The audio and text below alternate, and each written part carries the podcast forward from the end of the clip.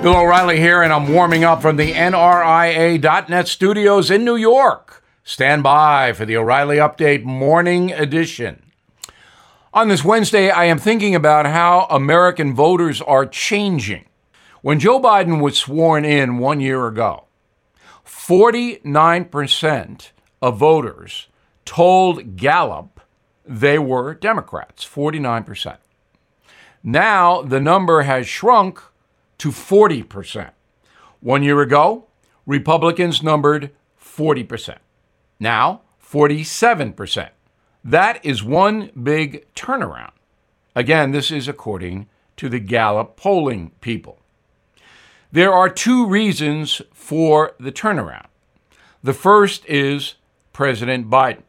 As everyone knows, including his own supporters, he's having a lot of trouble governing this nation and we are not in a good place. Inflation is a personal horror for most Americans. And then we have a collapsing border, we have strife everywhere.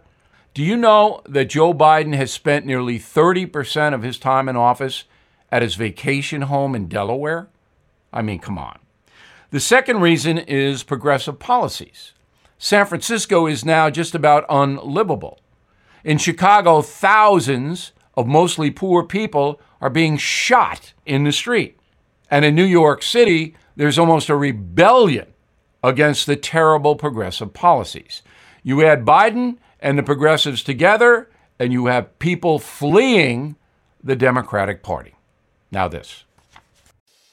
Did you know Fast Growing Trees is the largest online nursery in the USA? With more than 10,000 plant varieties and millions of satisfied customers. I have their trees and plants at my home, and they're fantastic. Have you had your fair share of landscaping woes and wasted weekends at crowded nurseries? Finding fast growing trees will be like stumbling upon a hidden treasure, believe me. With fast growing trees, it's different from fruit trees to houseplants. They have it all delivered right to your doorstep.